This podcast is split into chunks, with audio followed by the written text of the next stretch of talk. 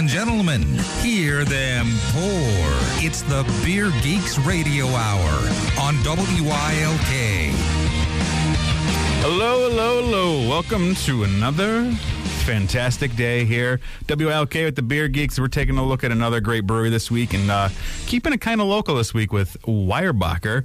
Uh, we actually took a trip down there yesterday from Easton, Pennsylvania. We're talking to head brewer Chris Wilson a little bit coming on uh, and just going over a lot of cool things they have going with the brewery with a lot of their beers. And we have a ton of them to work through today, and uh, we have a skeleton crew to do it.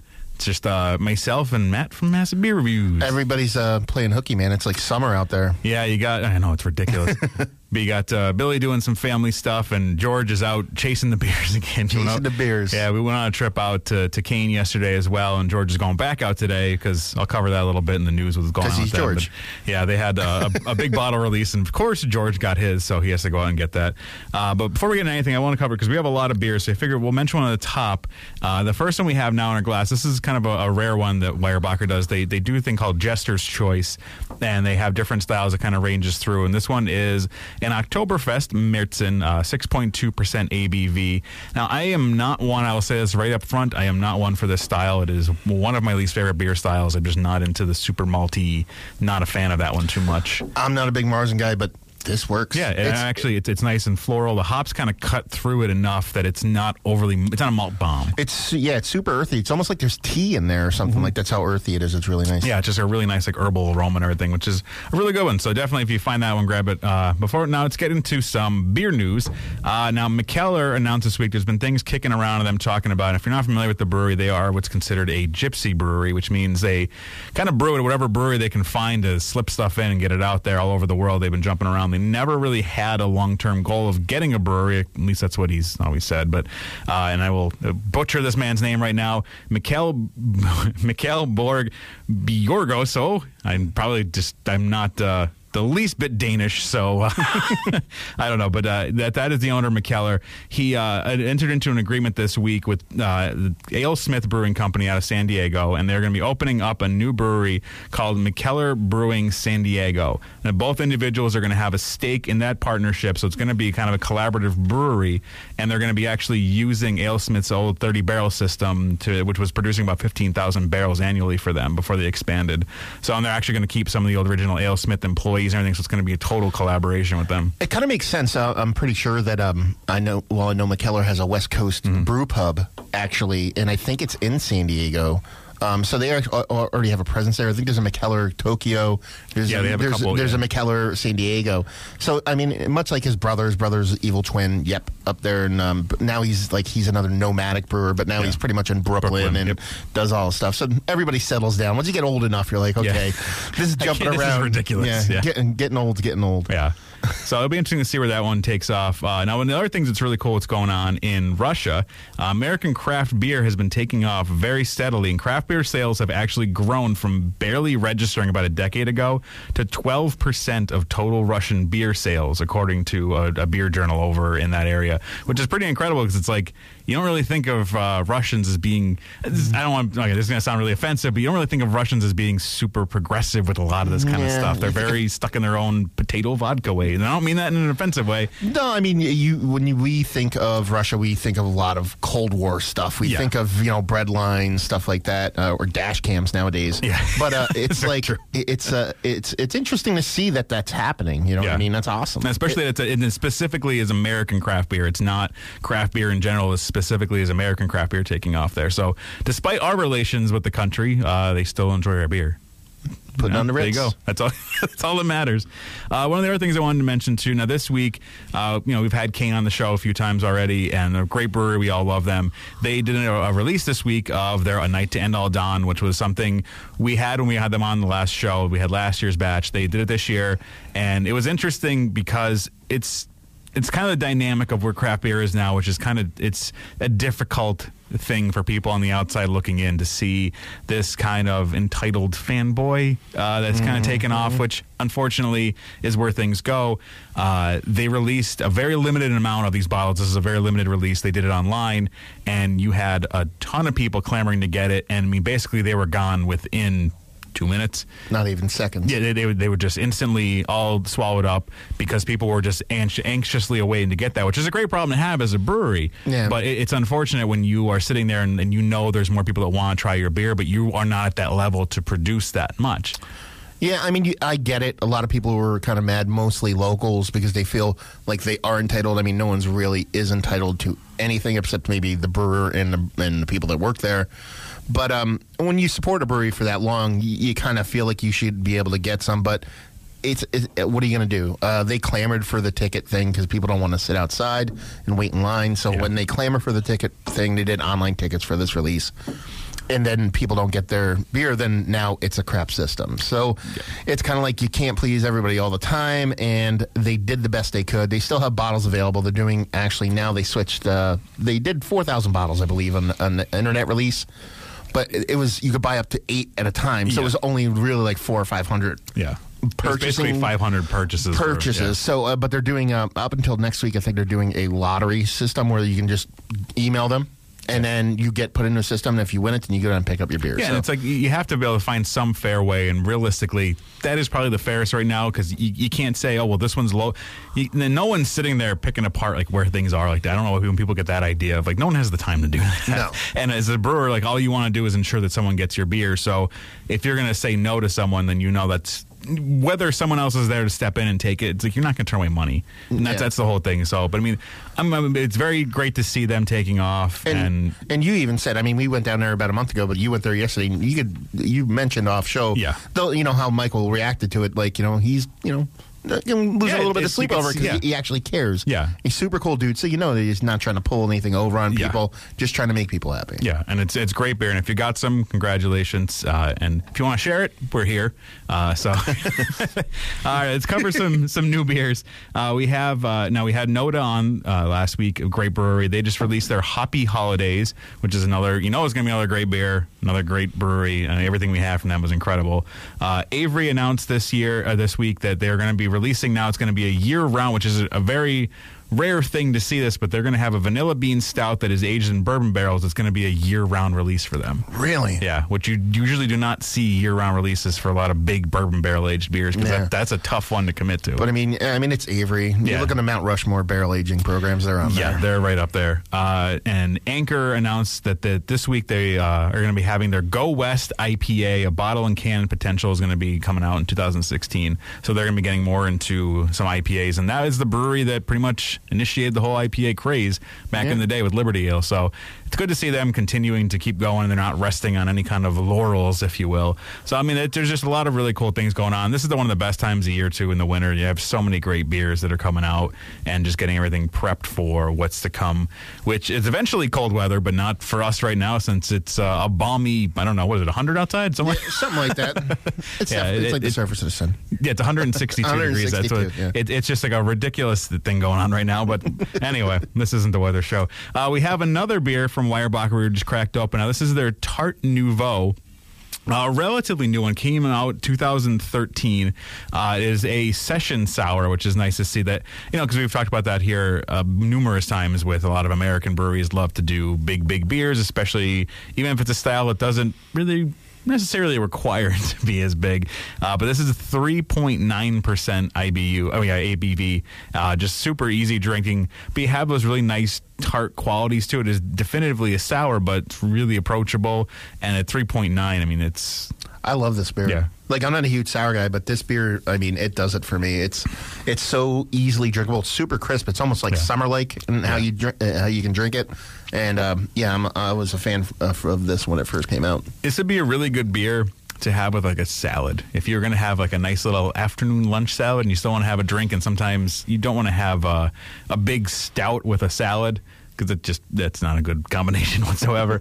um, this would be a really nice one with that, just like this really crisp, light flavors to it, and have these subtle sour qualities. And this is definitely an approachable sour that, if if it's something you've been looking to get into, because that, that's it's a style that you know is kind of I don't want to say nothing's going to. I mean, as much as some some people may complain, I don't think anything's going to really replace the IPA as far as the popular beer style and craft beer. But sours have really been taking off a lot in the past years, and we've had breweries on like Rare Barrel recently talking about that.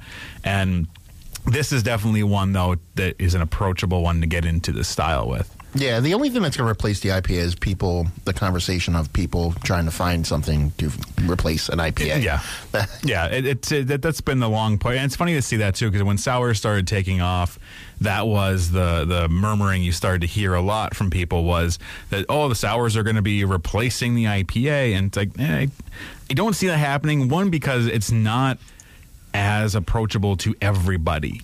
Yeah, it's too nichey. It's Yeah. it's it's not for for everybody. You know, not that IPA is for everybody, but there's it's got a wider net.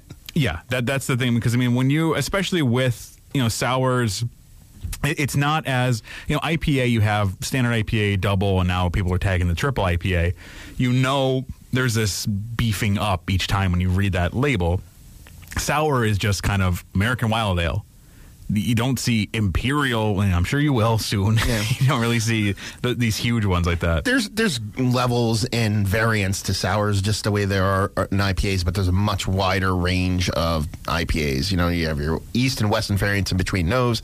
You got your new New England style IPAs, super juicy ones. You have all these new hop varieties coming out all the time. With sours, not to say there's not nuance, there's incredible nuance, but it's there's not it's not as wide. Yeah. I guess you'd say. Yeah, it, it's and it, the main reason is because of what you're dealing with. I mean, you're you're dealing with bacteria. You're dealing with something that's not just like oh a different hop varietal. Like a lot of these bacteria are kind of similar in the profile, and then when you start adding things into it. It, it doesn't react the same way as it does with other like beers. If you're putting chocolate into beer, like it's going to come through. It's sour stuff, that bacteria tends to like eat up a lot of the things, including that flavor that you want to have in there, which makes it a little dangerous to kind of work with, and it's tougher to put other ingredients in. So a lot of them tend to fall in the same flavor range, I guess, if you want to put it that way. But I mean, they're they're really good. There's, this is a great one that's like super approachable, and that's the the main thing with this is you want something that's super approachable for people. And this would be one I would tell if someone was looking to get into the sour beer style, I would definitely try this one. And it's you know at three point nine two, you can still get stuff done if you're having this, which Yeah. is kind of a tough thing with some beers because you want to get something done, and at this kind of you know, when you get them beefed up that much, you're not getting too much done after you have a No. couple. Whereas this one, you can kind of sit back and relax a little bit. And this would be, you know, especially with the weather we're having right now locally, I'll say, uh, it would be a great one to have today and get some stuff done outside. Absolutely. Yeah, I'm trying to get some stuff written while I'm, I'm trying to talk. It's fun to talk and write at the same time. You're, I don't know how people's brains do things like this. Yep. But uh, no, we'll we'll take a break right now. We'll come back and uh, hopefully we're going to get Chris Wilson on the phone with us to join us and talk about everything going on at the brewery. But for right now, we're going to take a break here on the Beer Geeks WLK, and we'll be back soon. Colbert and Grievous, your experienced local choice for elder law. Here's Brenda. Did you know that the average cost of nursing home care in Pennsylvania is over $100,000 a year and that there are ways to protect your home and life savings from these devastating costs? We don't believe in cookie cutter planning. We give our clients custom tailored recommendations and there is no charge for our first meeting. Colbert and Grievous, certified elder law attorneys. Call 570-299-7909 or visit Hi, this is Tom Greco. All those great memories of our high school years in the 70s. And of course, the Fox Box and Genetti's. This year's New Year's Eve celebration at Genetti's is a Fox Box reunion. DJ Scott Stevens spinning all the hits and with the incredible poets. Come out and join the gang. Call 825-6477 for reservations. See you there. Holiday office pass at Genetti's for everyone. Open house. It's a blast and what a deal. It keeps getting bigger. Friday, December 18th. Whether it's 2 or 42. There's oyster dining by stations, open bar 7 to midnight. Enjoy Millennium and DJ Scott Stevens and a karaoke contest. Call 825-6477. A Rittenhouse Entertainment event. Built for business. Comcast Business is offering 25 megabits per second internet from $69.95 a month. That means if you're still using slow DSL from the phone company, you have a decision to make. Do you switch to Comcast Business and get more speed for faster downloads, or stick with slow DSL and watch your business stutter from slow speeds? Do you get internet that stays fast when other people are online, or keep using slow DSL and have your employees struggle with lag time? The choice is yours. Switch to Comcast Business and get 25 megabits per second of fast, reliable internet from just $69.95 a month. Or stick with slow DSL and get slower speeds and more downtime at work. Make the smarter choice. Ditch slow DSL and switch today. Call 800 501 6000 or visit ComcastBusiness.com. Comcast Business. Built for business.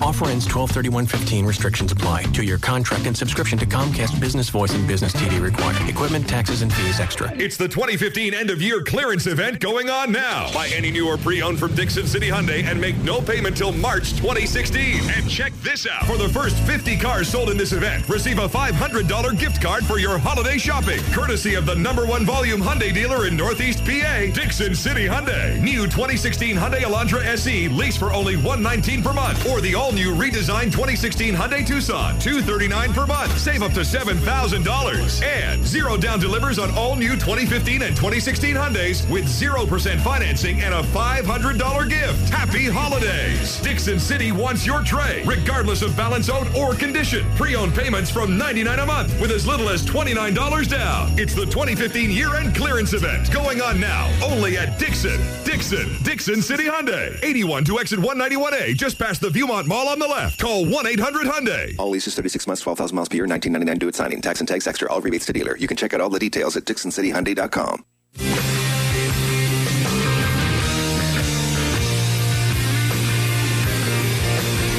ah. Got it all sorted out. Don't panic. Yay. Just let me do that. so we are back here on the Beer Geeks. Got some more great beer to work through. But as we go with every week, we have another great interview. And this week we're going to be talking with the head brewer from Weyerbacher. We have on the phone with us Mr. Chris Wilson. Chris, how you doing today, bud? I'm doing just great. How you guys doing? Oh, we're doing good. Having some of your beer, so we got a good day going here. Oh, it's good. What are we? What are you drinking right now? Well, we just poured some 20th anniversary, so we'll get into that one in a little bit. So, but we, we've All had we've had some Tart Nouveau, and uh, we start we start with the Jester's Choice, some Oktoberfest, which we both like, and we're not uh, Oktoberfest fans, so well done. Yeah, I think uh, it turned out really well. Yeah, it's nice and dry, and, and like the nice uh, little herbal quality too, which is good. Yeah, I have to. You know, my uh, my title's actually changed this year. I'm now uh, brewmaster. Our new uh, head brewer. He actually came up with that recipe. Oh, nice. Oh, nice. All right, so let's just jump back a little bit now. When did you first start at Weyerbacher? 2004. So it's been uh, almost 12 years. So, now, where were you at prior to, to joining up everything at Weyerbacher? I was at a brewery in Southern California called Bayhawk. Oh, wow. Okay. Bayhawk Ales in Irvine. So, were you are you from out in the California region then? Moved out here, or? No, no, no. I'm actually from South Carolina, and uh, I went out to California with my uh, uh, then girlfriend, now wife. So uh, she got into school out there, and uh, you know, opportunities opened up for working at a brewery, and we went from there. So, what, what got you into this in the first place? Got you into to brewing and craft beer in general? Was there a gateway beer, or was it some having someone's home brew? Um, really, I would say unemployment would be the. Uh, that is the, The, uh, defining factor for all. Means to an end, baby. yeah, um, yeah. I mean, I, I had a general, you know, love of beer. Uh, it wasn't one beer in particular, but you know, it was. I was. I have a degree in physics, and I was doing some, you know, in that field. And uh, the tech crash, uh, you know, that happened around say '99, and I was laid off. Couldn't find a job anywhere, and California unemployment's got to be the worst in the country. uh, so, uh, you know, getting seven dollars an hour actually was a bit of an upgrade. Yeah. so, uh, yeah, started out, you know, doing kegs and worked my way up from there. So, did, did you have any brewing experience prior to starting out there at that level, or was it just kind of you learned as you went? Learned as I went along. Yeah, I had never worked in a brewery before. I really had limited uh, homebrew experience, uh, but you know, they were a brewery that uh, had a reputation of you know bringing people on, and uh, you know, you then spread your wings, and there'd be brewers from you know all over the neighboring you know towns that uh, their brewers came from Bayhawk. So it was a good place to start and get some experience. How long were you there before you you made your way over to Weyerbacher? Um, let's see, probably all combined, uh, like two and a half or three years. I actually uh, took the time to go to UC Davis while I was out there, so there was a big gap, and then I went back and worked at uh, at Bayhawk a little while before we, uh, my wife and I moved out How does a uh, guy back east. How does a guy from Southern California hear about Weyerbacher Brewing in that in the early 2000s? Um, I think it goes back to uh, you know the community of of brewing. So I, I just made a list of all the breweries in the area and started calling them and seeing if they had openings and sending uh, you know resume packets. This is you know a decade ago, so you know you have to actually mail things. uh, and uh, I ended up calling. I got a call back from. Uh, uh, Jeff Fegley at uh, Fegley's Brew Works, which is in uh, Bethlehem, and he he said, uh, you know, I don't have a job for you, but uh, I hear uh, Weyerbacher has a new opening. You should call them. So, uh, you know, the rest is history. Sent my resume in, gave him a call, and I was uh, interviewed within uh, a month or so, and and started out in February of 2004. Now, when you started, did you start right in as a brewer, or were you still kind of in the? Um, it was a yeah, I did actually. Yeah, I started uh, brewing on. Uh, uh, now this is two brew houses ago, uh, and but you know at that point there were three employees other than me, including Dan, the owner. So you, you have to do a little bit of everything. So kegging, bottling, filtering. Chief bottle washer. yeah, exactly. So when you started, like, what, what were the core offerings that were going on at Weyerbacher? Because I mean, just from that timeline, you, us on the outside, there's a noticeable difference in from when you started there to where the the line has gone for the brewery. So what was kind of the core offerings happening at that time when you first like, came on board? Yeah, well, the funny thing is, there's a couple that have you know stood the test of time, and that would be Merry Monks and Blithering, Blithering Idiot, the barley wine.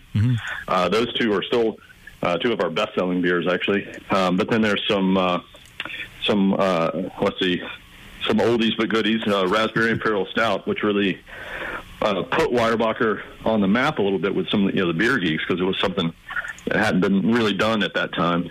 Uh, but we're still making ESB, Scotch Ale, Pale Ale, um, you know, a lot of beers like that, which have were very soon after that, you know, retired. What was kind of your uh, I don't know specialty? I guess when, when you were started getting into brewing, was there a style that you kind of gravitated towards that you really enjoyed doing that you brought over to Weyerbacher to just kind of start working with them, putting recipes together? Yeah, I can't. You know, can't, can't say I had a particular style that I was very you know good at. I think um, you know got some general experience. I really had what I liked. You know, Belgian ales uh, were kind of um, you know saisons, triples, things like that were really what I gravitated toward as a drinker, and you know that kind of fit well with what Weyerbacher was doing at the time. Um, a triple, quad, and you know a double at the time too. I think. Because their their flag, their first beer was Merry Monk's, right? That's what uh, that's what their their original first beer, correct? Um, not the first beer they ever made. No, they when the company started before me, they were they did a lot of let's say traditional English styles. Um, you know, fitting for a company with a German name. You know, uh, all pale ale, uh, you know, ESB and things like that. And then Merry Monks came later, uh, as did uh, uh, Idiot, the barley wine, and those are the beers that really defined where we are today. You know, that we went from you know more mundane styles to uh, you know the beers that the bold, big bold flavor beers that define who we are. So now you said you're in the third brew house now. So how long after you came on board did they did you get thrown into a new another brew house? Um, uh, one year essentially. Hey, everything you learned? Let's change that. yeah, yeah. So w- w- was that like a huge? What, what was the kind of step up in that size? Uh, well, the the old system I would you could probably call a ten barrel system, uh, and that's now in still in use, used in production out at Sprague Farms, I think, out in western PA. Uh, and then we got our brew house at the time from Victory. That's a twenty barrel system. Uh, so we doubled in size, but even better than that, you know, the quality of the beer was so much better. You know, their the system we had was, you know, let's say not great for doing, you know, big beers. You know, we really had to push the system together, you know, to the limits to get those beers out. Uh, you know, and it made some inconsistencies and uh, gravities and then flavors. So this new one, you know, it was a German style system, uh, you know, coming from Victory, of course. Um, and that uh, really allowed us to um, you know get the quality of the beer so much more uh, consistent and better. It really, the flavor of the beers were so much cleaner just from getting that brew house. It was fantastic addition for us. did, did that now change as, as you were able to then know that you had a more consistent uh, system? Did that start to change the beers that you were brewing and like take out maybe some of the other ones that, that weren't working maybe as well in the new system and replacing them with newer beers? Yeah, I mean, I think the course of the company really defined which beers we went with, um, and you know, not necessarily the brew house. The brew house just made everything better. So our, um, you know, hops infusion was our IPA at the time. It really cleaned it up. You know, it was a lot of these off flavors. You, you know, that you don't even notice that they're really off flavors, but you know, it would be like house character because the beer would always have this, you know, grainy character about it, just from the way we're pushing the mash tun, doing very thick mashes, trying to get high Plato worts out. That, that's the uh, the term that you can use to cover all manner of sins is the house character. yeah, yeah. Well, I, I, I was in England. I heard that a few times. Yeah. So. so now you, you now have another new brew house, which is what forty barrels. Is that am I correct? Yeah, it's a 40 barrel uh, JV Northwest system. So it's um, just, you know, even it just takes it a step further. So every time you get a little bit better equipment, you get a little bit better at, you know, consistency and making the beer taste a little bit cleaner every time. So i- has there been a, a bigger? Is it much of a transition from the one you were on to the new one, or are you kind of more acclimated now to? Are they similar in, in the way you're doing everything? These they're both German style systems, so they have you know there's a lot of similarities. Um, but to say it was easy would be a, a really gigantic lie. we worked very hard for months and months uh, to really learn all the different little idiosyncrasies, you know, of a new brew house. And there's we added a new mill, and I can't tell you how much changing the mill actually changes the way you have to brew. So every single beer we had to relearn how to brew. So from the 20 barrel to the 40 barrel, what what years was that? You said 20 was around like uh, 06? Yep. Yeah, uh, we, we got that system in 05, actually. And, uh, and the 40? Uh, just came online in February. February, okay. Wow. So now the one thing that impressed me too, taking a walk around there, looking at everything, was was the size of the brew house that you guys are working in, the sheer volume of, of beer that you're putting out. Like, does does that limit you sometimes on like maybe like a style that you want to do? I mean, I know you guys are getting more and more into barrel aging, but is that kind of limited? Because I mean, you you're really uh, prices uh, the the premium on the size there with everything you have. Um, yeah, I don't think we're limited at all. Um, you know, it's we're we're going to put a pilot system in in the next few months, and that's going to allow us to do like four barrel batches. But up until then, you know, we will we hadn't had a uh, a way of doing a small batch of beer, so our trial batch is full size wow. every time. Uh, you know, that, that's commitment. It just, it just makes us do it makes us do our homework. You know, make sure we know what's going on. You know. Yeah, and sweat a little maybe. or a lot. So now, as far as the distribution for the brewery, like where where can people find your beers out there outside of Pennsylvania? Uh, we're in uh, the entire East Coast, so Maine to Florida. Uh, then we go into upper Midwest uh, states, uh, Ohio, Minnesota, Wisconsin. Uh, we just added Michigan this year in 20, 2015. Uh, and I probably left out a few. Nebraska, of course, I don't know if I said Ohio, but Ohio. We'll say. yeah. So now, what, how much are you guys putting out of the brew house as far as volume each year? Uh, we're uh, right at 20,000 barrels right now. Wow. Uh, and considering when I started, uh, I, couldn't, I can't really figure it out exactly, but I want to say we were about uh, 2,300, 2,500 barrels um, in 2004, uh, 2004 when I started. Now, when you, uh, this is kind of just a weird question. I'm thinking, Uh, being on the inside and seeing that, do you even really notice that that slow climb, or does it seem more dramatic to you as a brewer on the inside, or do you see it as a small climb, or just something that just like, holy crap, we're doing this? Um, yeah, I think it was very slow from, say, that 2,000 barrel mark to, say, 8,000 barrels. And then it just starts like compounding on itself. I think there's like a sweet spot right about nine or 10,000 barrels where really people start noticing who you are. And, you know, maybe they make one of your beers a go to beer. Um, bars start recognizing you more and keeping you on tap. And then it just ramped up. That was a quick ascent from, say, eight to 14,000 barrels. So no, and then it. sorry, go ahead. No, you go ahead. Um, one of the things I was going to ask too, like the one beer you guys did last year, Sunday Morning Stout, like that really. I, I don't know if you guys even realized it at the time when you released it, how much that blew up. Um, did you guys even foresee that as a possibility? Is becoming this like now much anticipated beer for you? No, um, I would say definitely not. I mean, we we knew it was good uh, because you know we had we did it in the house uh, in a very small batch.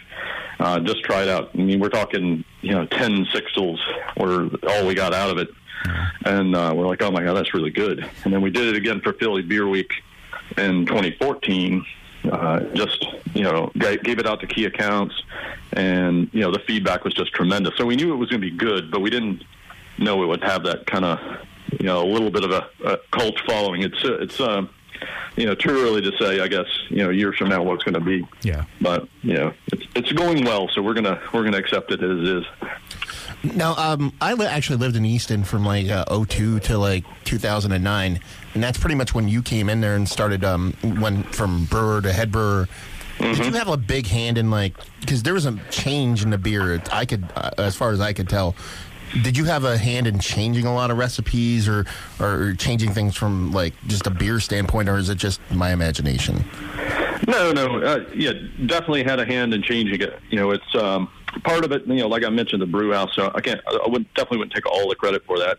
But we did go in and try to, you know, make you know incremental changes to make it better. Whether that's you know taking out a little crystal malt and cleaning the beer up a little bit, letting hop shine in the IPAs, or you know just mash temp and making sure we get it you know the right you know final gravity.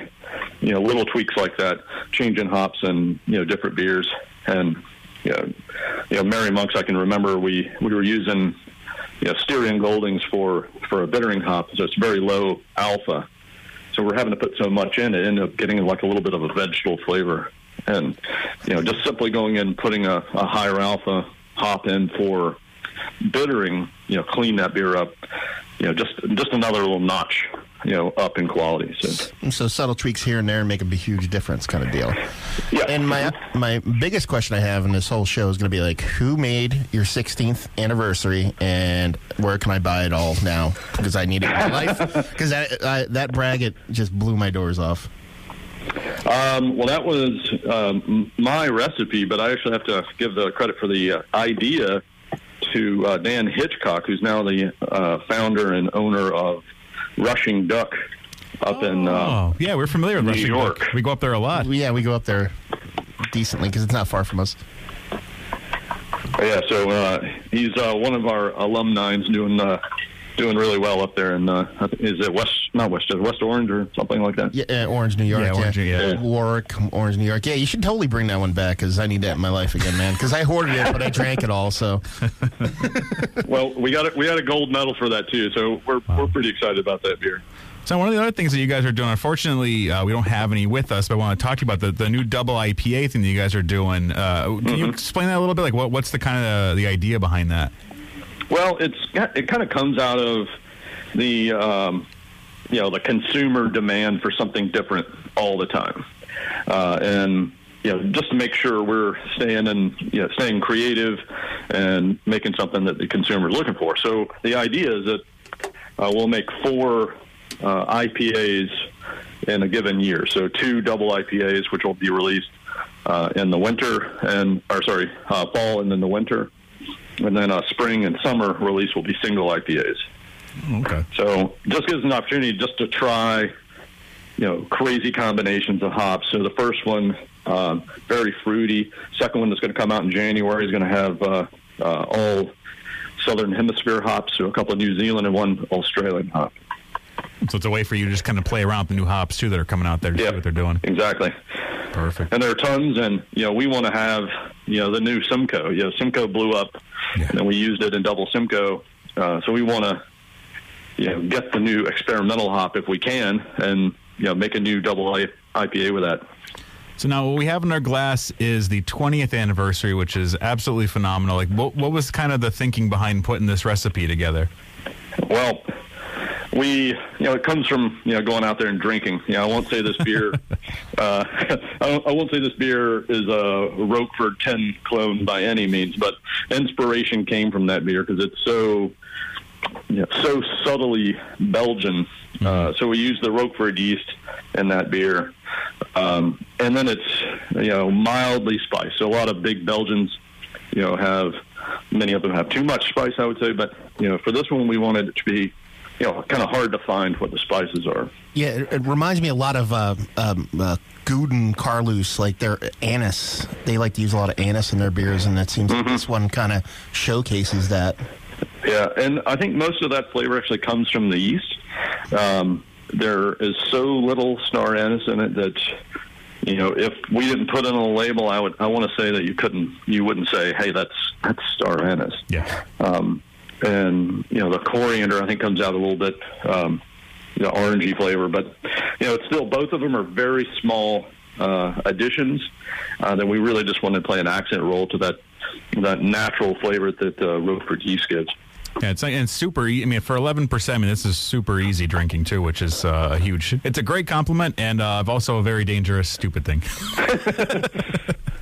but no, it's it's a phenomenal beer. And Chris, thank you so much for taking the time to join us today, bud. Uh, we have a couple more beers we're going to work through after the break and everything, but I really appreciate you giving us time to chat with you about all these great things you guys are doing. And congratulations on everything, man. You guys are really expanded and doing some really cool things. Well, thank you very much. Thanks for having me on. Not a problem, brother. Cheers. Have a great weekend. All right. Thank you. Bye bye. So another brewer with a ton of knowledge is an impressive background too to to hear that the transition from just what the heck I'll try this. I'm and then- unemployed. Let's go work at a yeah, brewery. and now brewmaster Like in California in like 2000, which means there's no internet didn't exist back then. How do you get to Pennsylvania? No, you had to dial up. You had to, you had to do the old dial up.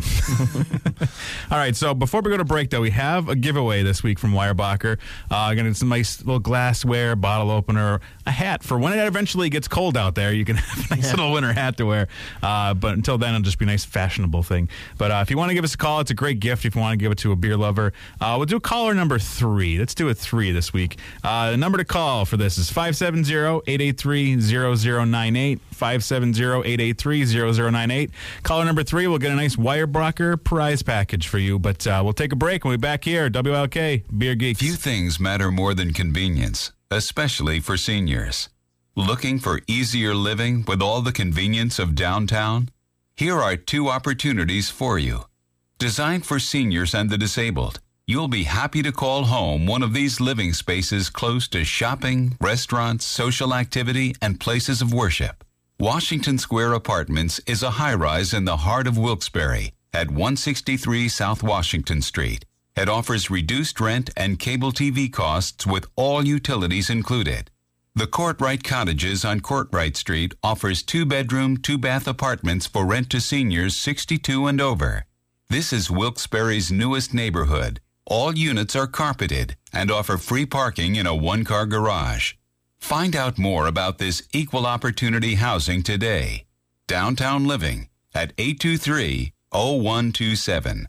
823 0127. Hi, I'm Dr. Andrew Taylor. I'm the owner of Taylor Family Dental in Clarks Summit. I am a fourth generation dentist. My family has served the dental needs of northeastern Pennsylvania since 1893, making my practice one of the longest standing in the state. We have a proud tradition of caring for the needs of our patients. Along with Dr. Alden Laurie, we provide all types of family dentistry, from orthodontics to cosmetic services. Our goal is to deliver the highest quality dental services using the latest techniques in a comfortable setting. Call Taylor Family Dental today, 570 586 9717. If your credit card debt is out of control, if you're in over your head dealing with monthly payments, there's a powerful secret the credit card companies don't want you to know. If you have more than $5,000 in credit card debt, you have the right to settle that debt for a fraction of what you owe. That's bad news for credit card companies, but it's great news for you. We're debt relief advocates, and we're offering you free information on how to virtually eliminate your credit card debt and make your monthly payment affordable. To see how much you could save, call now 1 800 710 5537.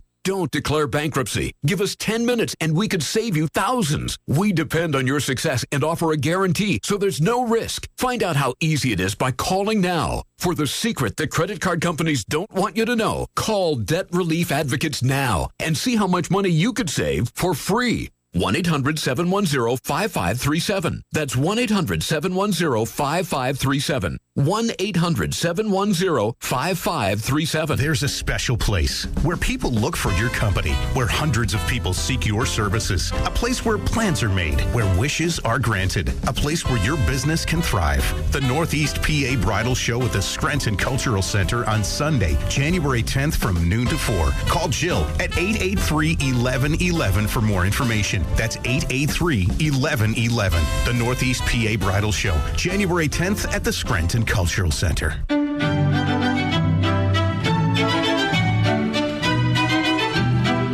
The holidays are when we most appreciate our family and good friends. Hi, this is Michael Kelly, and I would like to wish you and yours the very best this holiday season. Merry Christmas and Happy New Year from Personal Home Healthcare, where we thank you for your trust and support. Personal Home Healthcare, where it's the personal detail that sets us apart.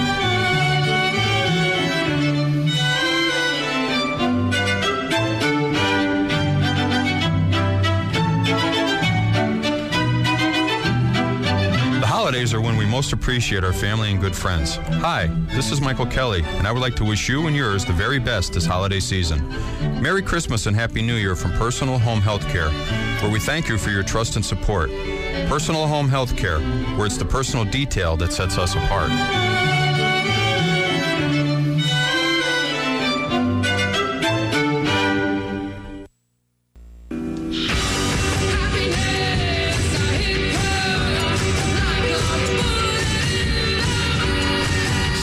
Time continuum void. Wah, wah, wah.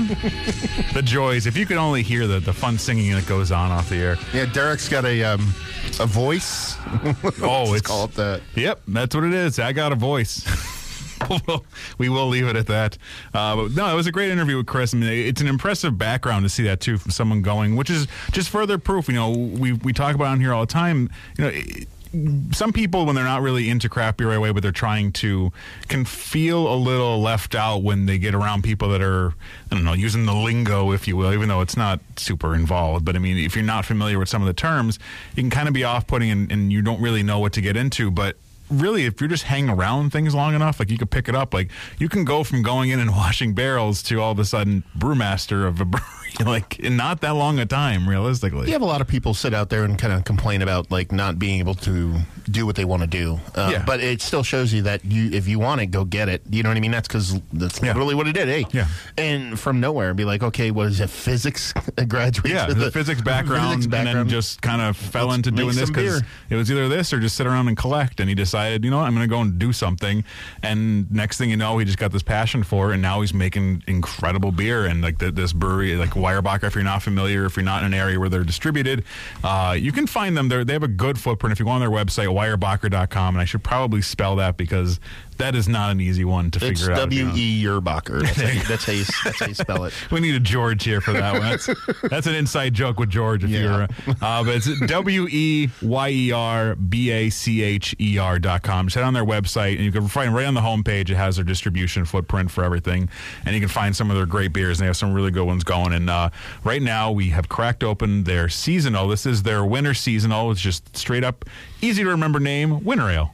There you go. No, not pulling any punches on that yeah, one. you're not going to be confused and with anything else. Uh, but it's it's a nice English brown, multi character. You know, just a, a traditional English brown, a little thinner, lighter. But I mean, it, it's a really falls in line with the whole winter thing. That's not. I mean. A lot of winter beers go really big, which you know that's kind of how I go with winter. I get into Yeah. like bigger stouts and everything, but it's nice to have this is like a little transitional. Somewhere between a brown ale and a winter warmer. Somewhere in mm-hmm. that kind of. You get a little Yeah. bit of spiciness going on, but nothing too crazy. You can crush a bunch of them. Yeah, it's, it's relatively low ABV. I'm trying to, to get that to pull up now so I can see what the ABV is because I don't have the bottle in front of me. And I, I Five point six. Yeah, there you go. See, I'm I'm dumb and I don't remember to cue things up sometimes for myself, and then I uh, watch myself struggle. Yeah. but uh, no, it's a, it's a really easy drinking beer. I mean, that's one thing that's cool with the Weyerbacher. Everything they're doing. There's some really great beers, but all super approachable. I mean, we the, the last one we had, the 20th anniversary, it was 11% ABV.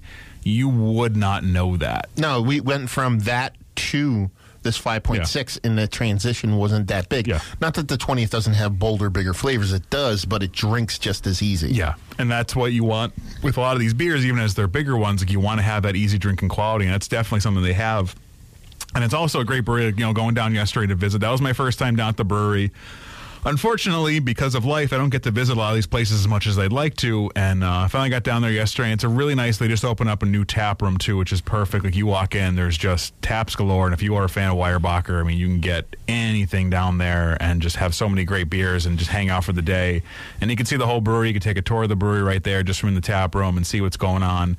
And it's just an impressive little setup to be able to have uh, the amount of volume that they're putting out of there when you walk around the brewery. It's just an impressive thing, and it always amazes me to see some of these breweries with what they're working with, what they're able to do is just incredible to me because I don't know, maybe it's in my stupid spoiled mind. I'm thinking of how layouts and everything should be, and it's like, holy crap, they make this work so good, and they have room to expand in it too.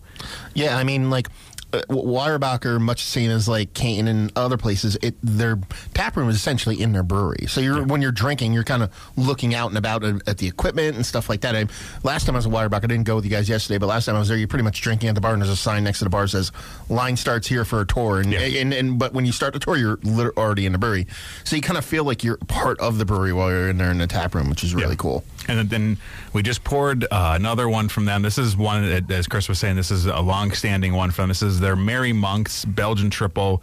This is probably the beer that I'm trying to remember. It was either this or the pumpkin was one of the first Weyerbacher beers that I had that kind of got me into it. But I know this was the beer that, that completely won me over with them. Was the first time I had this. is a really solid Belgian triple, 9.3% ABV, super super easy drinking, like subtle. It, it's this it's really wonderful spice where you get some notes of spice in or uh, yeast with the notes of spice in there and some banana, a little bit of pear even going on. It's just this really nice fruity characteristic, but it's not. I'm always hesitant to use that because if you're not familiar with a lot of things, like it, saying fruity characteristic, you think fruit beer. That's what I would think. No. but it's not. It's not a fruit beer at all. It just has subtle backing notes of this wonderful fresh fruit quality. Yeah, a lot of banana, a lot of clove, just a, a straight up front Belgian yeast driven beer. Yeah. Um, and that's the thing. Like um, we were kind of talking with Chris. Like, what I used to live in Easton, and their beers. I mean, uh, they they have changed so much since they've gotten new equipment and he's gotten there to the point where they kind of always kind of flown under the radar. Everybody kind of takes it for granted because they're here and they're close, and you can pick them up whenever you want. And they've been just kind of on a tipping point. But then, like you mentioned, with them coming out with Sunday Morning Stout, now, boom, they've Yeah. kind of flipped to this other side to where people are like starting to pay way more attention to them. And they've just always been there, but just people have taken them for granted. And they're one of the better breweries that comes out, not just regionally, but in this tri state northeastern area. Yeah, there, there's so much going on with them now that they've really taken off. And that's what you know when when you're in an area, whether it be you know Pennsylvania, whether it be Ohio, California, whatever it is, a lot of times you tend to overlook the brewery in your own backyard because the, you just see the the breadth of the beers that they have available on your shelves at all times, and we tend to just keep looking for the new thing, the new thing, whatever that is, and you get you kind of get blinders to stuff that's like you know what, just because it's in your back, own backyard, it doesn't mean like just because you didn't ha- like you should try all of those before anything else because sometimes you're really overlooking some absolutely incredible beers just because they're there all the time doesn't mean they're any less good than in the stuff that only comes in once a month or whatever. and and just to look at the versatility of them too, like you alluded to, like if you go to their their website or you go to Beer Advocate and you look, it's you know imperial style barrel aged, and you go to a Belgian dark, then you go to a barley wine, then you go to a double IPA, then you go to a sour, then you go to a wild ale. I mean, they're not just resting on one style. Yeah. they're, they're killing it across the board. Yeah, and that's what's and it's great to see that everything that happened with, with Sunday Morning Style for them, how it took off and has become this now. It's going to be interesting. I think releases in February, I believe, is the release. Uh, it- it's going to be interesting to see how that is because of having when you're not used to having this kind of like huge demand, like people waiting for it. And you know, we see that with with what happened. We were talking earlier about with Kane, and then you have this thing come out. It's just going to be interesting to see. All right, this is the first go at it. How are we going to Yeah, handle this? I'm curious to see what happens because even last year, like they they said, um, they weren't really sure how it was going to take off. So it actually needed a little bit of traction before it got its momentum to the point where my brother-in-law like drives past a brewery to go to his work. He was picking up Sunday morning stout cases for me a month or two after release. But then once you get about three, four months later, then boom, everything's gone. It's disappeared. Now everybody wants it. So this year coming in, everybody knowing what it is, will it'll be interesting to see what happens. Mm-hmm. Yeah. I mean, they, they have so many great beer. And like, I, I love, like I was saying earlier, like, I love Merry Monk's. It's still a great one to have in the fridge. And to me, like, having this, this is one of the perfect beers to have around this time of year, too. It just seems so fitting. I mean, it's available year round from them, but it's it seems so fitting with the holiday season, with everything. You can just kind of sit down after a night of wrapping presents with some, uh, trying to think of some Nat King Cole going on. Um, I might go a little Bublé on you. Ooh, now we're getting super fancy. and just kind of sit down and relax. This goes well with a lot of like really rich holiday foods too, which is really nice. But it's still really easy drinking, super approachable for anybody. I mean, whether you're just getting into craft beer or not, this is a super approachable beer. And if you love Belgian beers and you haven't tried Merry Monk's, you're doing yourself a disservice. We'll just put it that way. That and, and the funny thing is, like, I mean, one of the bigger things that is out there in the beer world as of late is uh, barrel aged stuff, and they've been barrel aging their barley wine and their stout for so long. Do you know what I mean? Their Insanity is probably one of the e- more easily drinkable barrel aged barley wines out there. But everybody ta- doesn't. They're like, oh, it's Insanity. No, you have a barrel aged barley wine that's been around for whatever ten years. That's absolutely fantastic. Yeah. And also, too, I want to mention uh, they actually do sell their barrels, too, if you want to go down there. You They can just sold them bar- this weekend, I think Yeah, they- you, you could actually pick up like some barrels from them and everything, too. So if you are a home brewer looking to get into that, you can get some barrels from them that have been used for some of these bigger beers. Um, and speaking of the bigger beers, we just poured our final one. This is Quad from Weyerbacher, uh, obviously. 11.8% quadruple. Uh, now, this gets really big really quickly. Uh, no, it, this is kind of one of those beers that'll sneak up on you. Uh, as we get into the Belgian beers, as we had on here before over the years, the, you know, the quads are like the, the big boys of it all and have like a big punch to it. You know, 11.8% is not something to kind of just laugh at, I guess we'll say. I mean, um, but it's definitely one you want to sip on. But it's also nice, like let this warm up a little bit. I've had this like kind of getting a little closer to room temperature as it goes, um, but just really opens up a lot. And it, it- this is a, I believe it's just a winter seasonal for them. I think that's how they have this one set up. Um, but I mean, it's just like a really solid, easy drinking beer, despite that big ABV, which is really key with a lot of these things. Like that's what you want. You want to have, uh, no matter how big it is or, or whatever. You don't want to get unbalanced. It's it's Belgian. And I, I, I- everybody's like, "Duh!"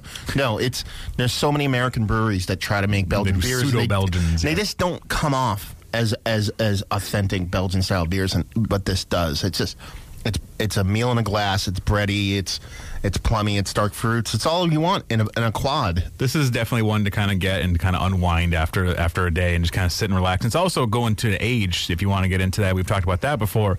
Getting this and hanging on to it for a few years, you'll just see those like red fruits start to come more and just like really open up and be a really super delicious, juicy beer. That's what I, one of the, my uh, they changed their labeling. I think in 2012. I think is when they changed pretty much Yeah. their whole line of beers. And I love it when breweries that have beers like this change their labels because like I'll be walking through a bottle shop and all of a sudden I'll see the old school quad label. Yes. Yeah. So it's like You already know it's pre-aged. yeah, some pre age, baby. Run over and grab it. Yeah, it's absolutely a, a fantastic. I think I had like a, a couple mm, last year. I had like a eight-year-old bottle and it was just Yeah, they're great. Fantastic. and it's actually a beer that it, it's really good fresh, but at a year after is when it really starts to get perfect. Like you want to have at least a year on it, which maybe if you're not used to this, hearing that about beer is a little weird to you. Um, but that's that's how some of these bigger beers are. Like you let them age out and it just kind of takes off. Because sometimes when you get into the bigger ABVs, like you get a little bit of alcohol heat, which kind of is off putting for a beer, and you let it age a little bit, and that drops out, and it just becomes so smooth and so drinkable. a lot of people don't realize that a lot a lot of their Belgian beers they're drinking are already aged because by the time they make them, get them, send them over here, and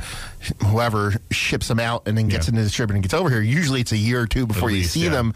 So that's kind of how I think That's why they they're be so drank. yeah, and that's why they're so good right away. Yeah. It's like well, they already had that put on them. So, Yeah. um, but one thing I too I want to mention uh, about Backyard since Billy's not here to plug this next Sunday the twentieth at the Backyard Ale House, they're going to be having their third annual Jingle Ball and Shots with Santa. Which is always a fun fun event. Santa knows how to throw them back, so, So you, prepare yourself. You're gonna want to hit that hit over that one for that because there's just so much going on and, and the holiday season, and everything. And that, you want to go to a good place that has good beer to celebrate, and backyard is definitely one of the best. So next Sunday, December 20th, head over to Backyard Ale House. Uh, next week on our show, December 20th, we'll be here. Uh, we're gonna be doing our super holiday special whatever Extravaganza. Yeah, I don't. We'll just throw a bunch. I'm gonna, I'm gonna make up a whole bunch of descriptors for this. Uh, but we're gonna do that next week. Have a lot of really great holiday beers. We're gonna be joined by Nick Steven from Northern Brewer, working through some homebrew stuff for your beer lover. And we're gonna have a huge. I'm gonna have a huge package for you next week. I'll just put you that way. Derek and his huge package. I'm gonna have a huge package for you next week to give for the holidays. So we will be back next week here at WILK, the Beer Geeks. Cheers everybody.